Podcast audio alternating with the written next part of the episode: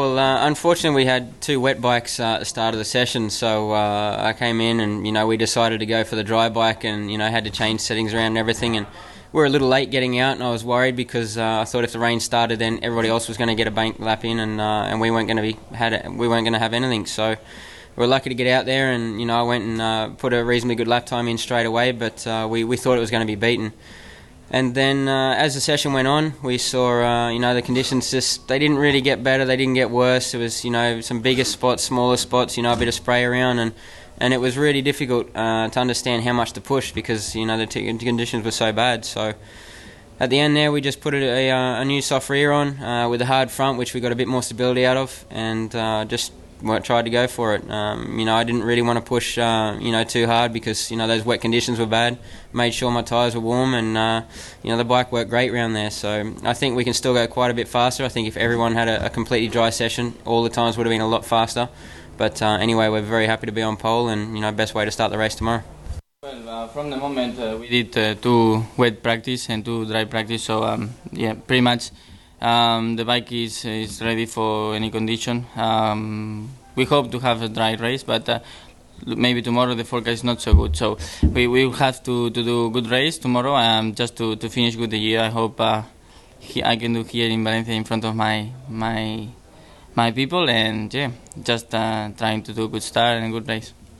Yeah, uh, really important. It's been uh, it's been a tough month, you know. I think, and, and uh, I'm just happy to be up uh, be up on the front row. I didn't think it was going to be possible, obviously after yesterday and and just uh, the way things have been going. But you know, it's the last race of the year, and and um, you know, there's a lot of people dealing with a lot of different issues. So we're just trying to you know keep our head clear and and uh, go quick. And today's session wasn't the best for all the riders. I mean, it was really tricky. And congrats to all the guys that did stay up. It was uh, it was a hard session and. Just happy for Yamaha, you know, and and uh, we'll see what we can do tomorrow. Put the best race we can together and and uh, end the season out good. Yeah, I'm very happy because it's my first uh, pole position in Moto2, and uh, maybe uh, is uh, the Marco uh, is push with me in the in the bike, and I am very happy and I dedication uh, the, the pole position uh, Marco and uh, the, your family. Thank you very much the team because this week is very hard for the team but uh, I hope tomorrow uh, and a good result and I push uh, very hard because this is the last race and for the team for me is very important.